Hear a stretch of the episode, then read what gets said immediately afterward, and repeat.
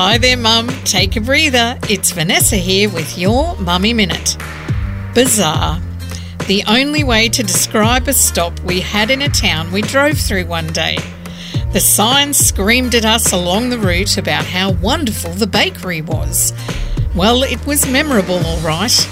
We entered this vortex where the rules of engagement were hard to fathom, with all these people yelling about things, but you weren't sure just what was directed toward you. Then there was the food. Alrighty then.